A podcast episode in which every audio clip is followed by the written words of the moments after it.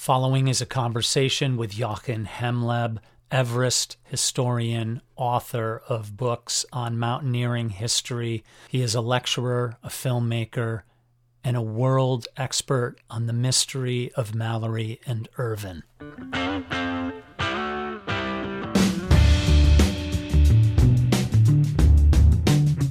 Thanks for visiting. This is Thom Pollard. I always appreciate so much to the bottom of my heart that you would take time out of your day to visit me here on the Happiness Quotient.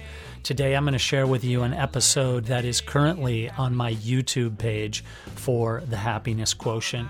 It's an interview with Jochen. I asked Jochen if he would comment on my recent interview with Mark Synnott about his article in Salon.com about the Chinese possibly having found the body of Sandy Irvine high upon Everest, dating back to 1960 or 1975. Jochen, being a student of all things Everest, and especially the Mallory and Irvine mystery, was the first person I thought of, and his insight and research from the past has certainly added to fill out the broader picture of this story, and I hope you'll enjoy it. Before I bring you to Jochen, I hope you'll take a minute out of your time to subscribe to this podcast wherever you're listening, and also to like and leave me a review. It helps get it in front of more people who might have similar interests. And as you know, the real theme of all these episodes is to bring people inspiration and some understanding that following their heart and their passion is really the only way to live a life. Well, at least it is for me, and those are the people I endeavor to bring you on this podcast. Also, if you have a minute, check out my YouTube channel called The Happiness Quotient. My interview with Mark Synnott hit some stride recently, and it's got over 23,000 downloads, which is pretty amazing given the fact that it was just a quick interview we did on Zoom and I cranked it out and put it on YouTube and on this podcast. This interview with Jochen already has over 3,000 downloads on YouTube which, if I could do that on this podcast, I would be doing something. I have never had even half that many downloads on any of my episodes, even my most downloaded episode happening to be with Michael Palmisano of Guitargate uh, hasn't had that many. So I'm greatly thankful and eternally grateful to YouTube for giving us a platform for more people to find out about inspiring stories and about the Mystery of Mallory and Irvine, Bruce Means, stories from Ukraine, amazing stories. Here's my interview with Jochen Hemmleb from his home in northern Italy.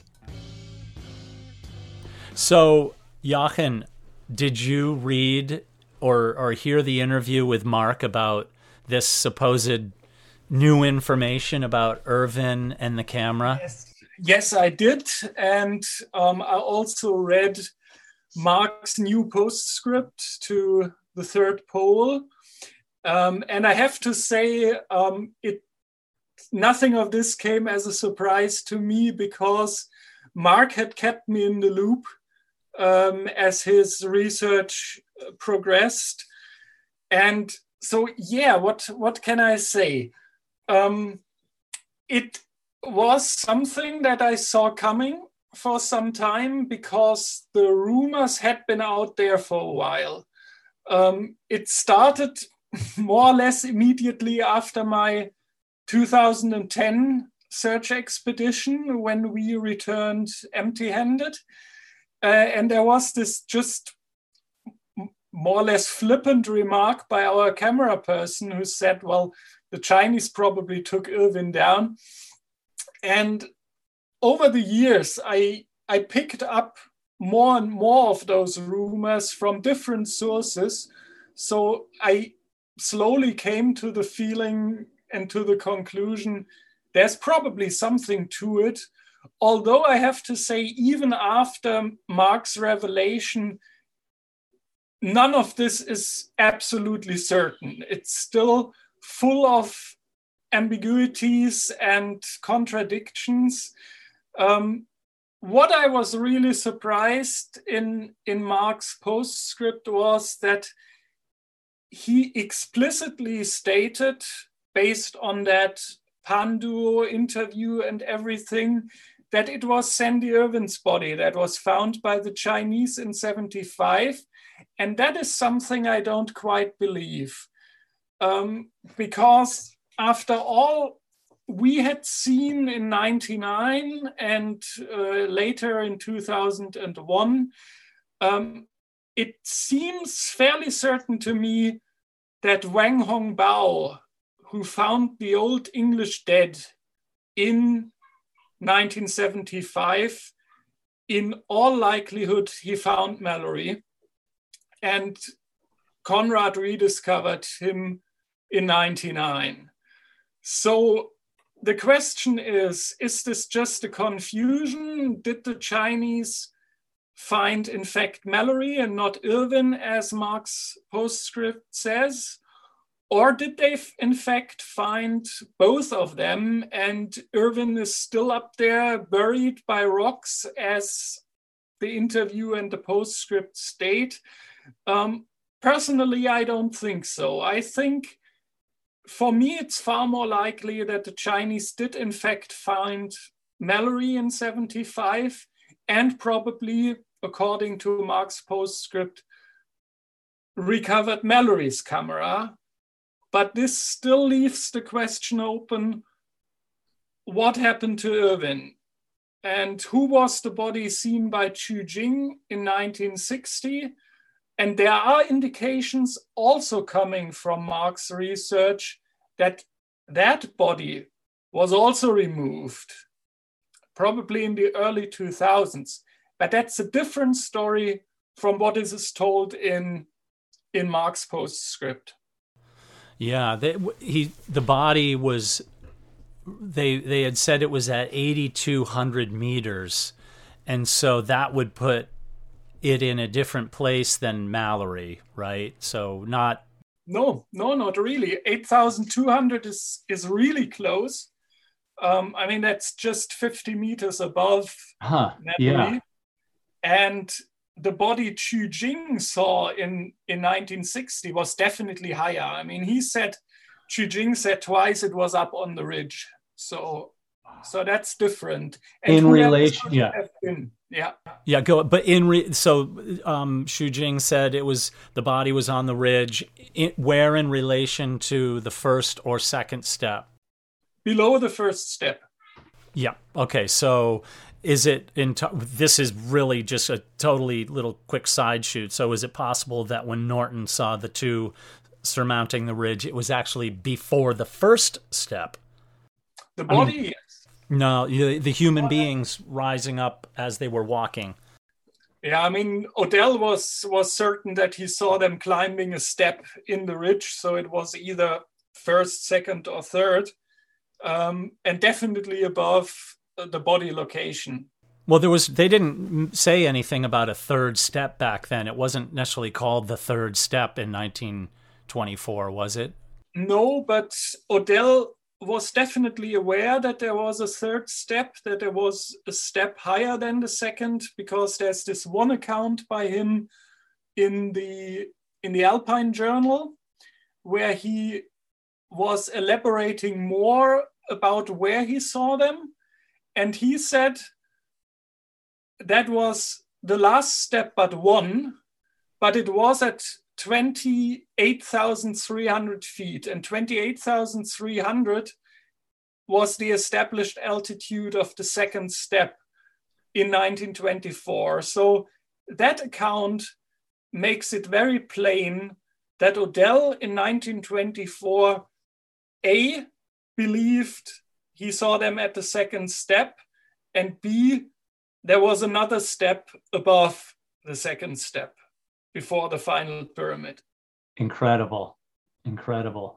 So that that account was written before the official expedition account when he raised the first doubts that he might have seen them at the first step. So mm. that precedes that account.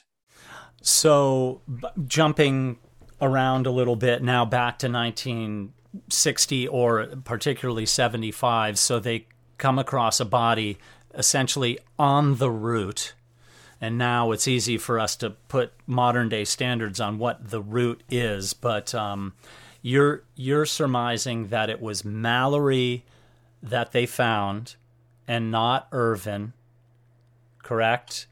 No, they they found both. They found, they found Irvine, both. They found Irvine in 1960 up on the ridge. Gotcha. And and they found Mallory around the 8,200 level or 8,100 in 1975. So the the the body on the ridge in 1960, then they, it, what did they do with him there? What happened?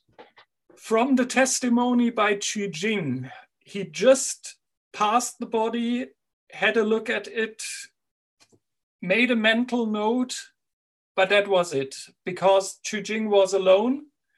Um, he was descending from the high camp. He was very exhausted. Um, so he didn't do any investigation. Mm-hmm. Um, in 2001, when we interviewed Xu Jing for the first time, we had the impression, and he said so, that this was the first time he talked about it. But then Tom Holzel uncovered this report by the St. Petersburg uh, Alpine Club that Wang Fuzhou, one of the summit climbers in 1960, mentioned in 65 in St. Petersburg during his lectures that they had found a body at 8,600 meters.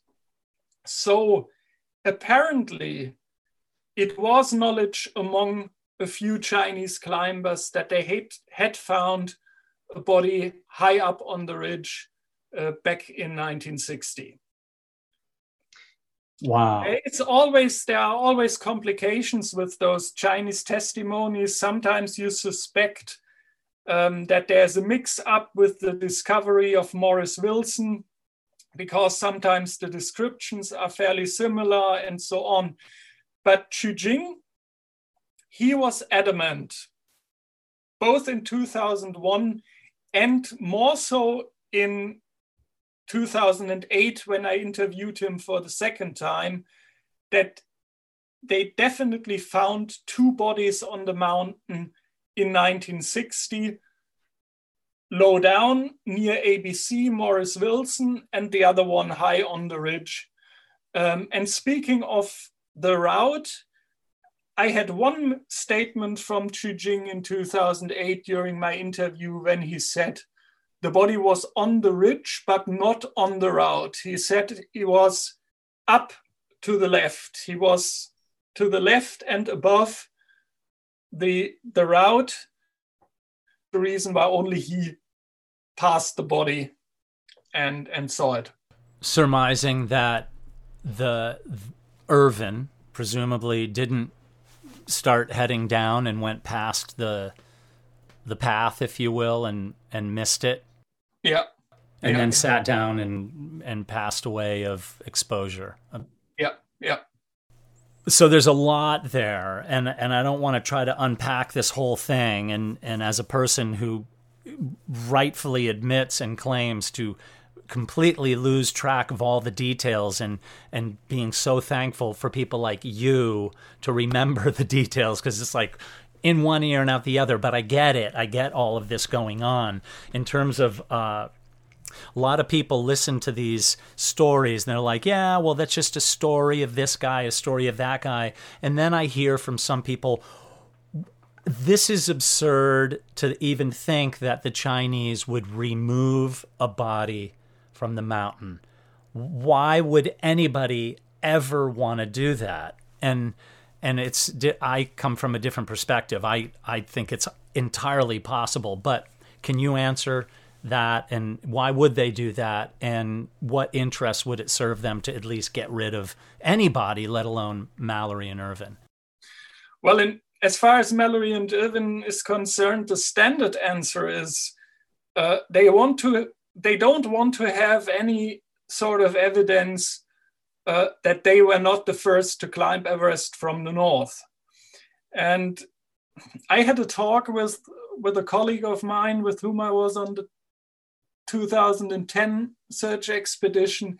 And he said it's really interesting because if there was any evidence on the body that Mallory and Irvine did not make it to the summit, then they could have used that discovery to prove their point about their 1960 ascent.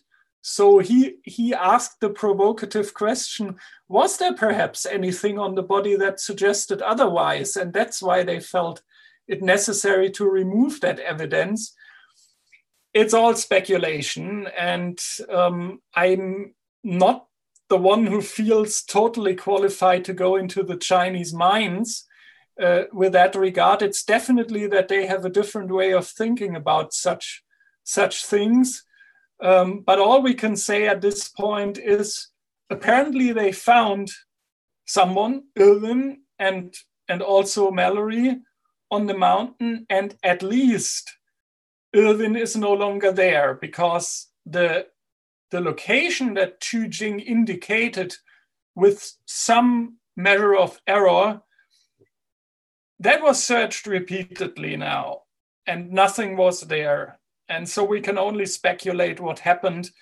And as my colleague said well if he was there in 1960 um, he was frozen in place and there's no way that he was moved by wind or something like that.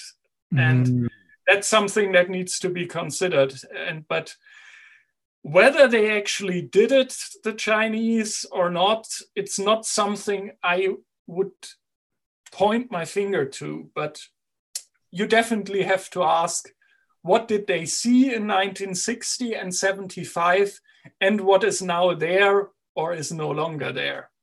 Real and quickly let, the... let me let me elaborate a, a, bit more on the on the Mallory discovery in 75 um, there is a much clearer picture there because we have the account by Wang Hongbao to, to Hasegawa, Japanese, that he came across an English dead at 8,100 meters, approximately, in 1975.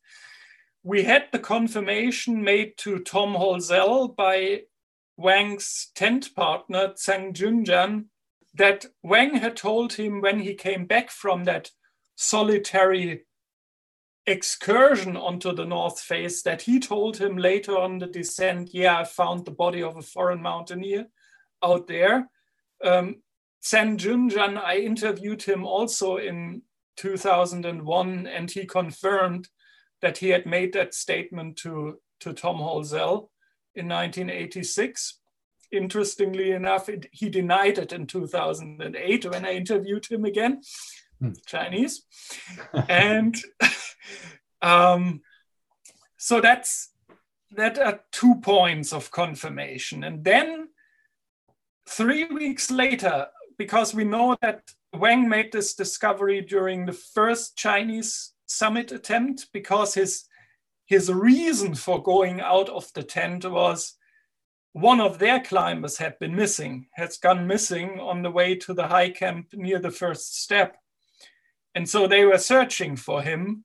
And so he went out onto the north face and looked around. Three weeks later, almost three weeks later, they mounted their summit attempt. And it was either during that summit attempt on the way up or on the way down from that summit attempt one of the Chinese climbers, he looked down as he was descending and he saw that red spot down there on the north face. So he climbed down and he found the body of that missing climber. And that is Wu Zongyue, who was found by, by TAP in 99. And so we know where that body is. And from that, we know that the Chinese went at least into the upper part of the Mallory Basin so it's probably not a big leap of faith to think it possible that the Chinese also visited Mallory, that Wang Hongbao told the other climbers on the way down, I found this foreign mountaineer. So three weeks later, when they were up on the mountain again, they went down and took a look. But that's speculation. There's no direct confirmation for that. That is just an assumption I'm making. But we know Wang Hongbao's statement of finding an old English dead. We know Zhang Junyan's statement that, yeah, Wang Hongbao told me so. And we know Loze's statement, one of the 1975 summit climber, that he had been down into the upper Mallory Basin and found the body of Wu Zongyue, whom we know is just 50 meters above Mallory's body. So that's what we know. Wow. You know, it's interesting. So when I went there with Andy on the 16th of May, we must have just missed that body because I think I circumvented around the top and went west and then came down and back over. So I think I did a big zigzag around and completely missed that because we were ve- obviously very close to it.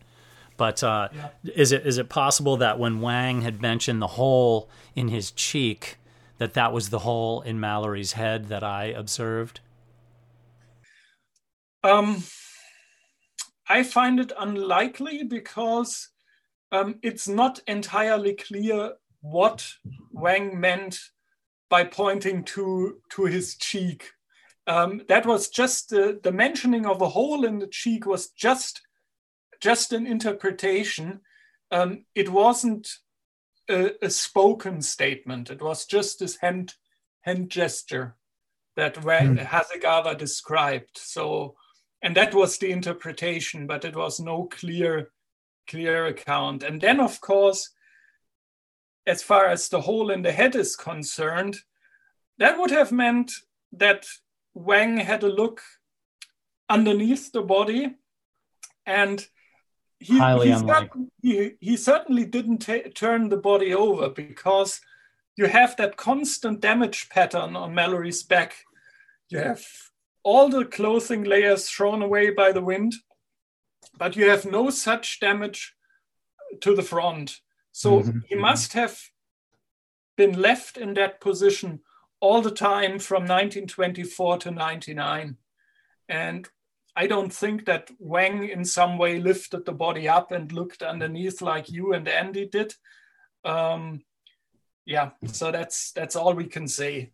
So the the report that Mark talks about in the first book, if you will, not not the postscript, he talks about how D- doesn't he mention how the Chinese like had taken an ice axe to the body or something like that? Yeah, that that statement is of course something. Um, it might be political propaganda, and it might also refer to Maurice Wilson, even though Mark makes a distinction here that they also speak of finding a body close to the summit um, I wouldn't bet too much on that on that statement. Hmm. I still think that the most likely explanation for what you observed um, is that either Mallory was hit by a rock, um, or even the the Tom Holzel scenario that he was hit in the head by his own ice axe. But that, of course, would would mean that he had clung to his ice axe all the way through his his long slide. Um, was the ice axe near the body and was it removed by Wang? Um, there's, I think, no definitive statement that would confirm that. Mm-hmm. Um, it is a plausible scenario. It is a possible scenario, but it's not a proven scenario.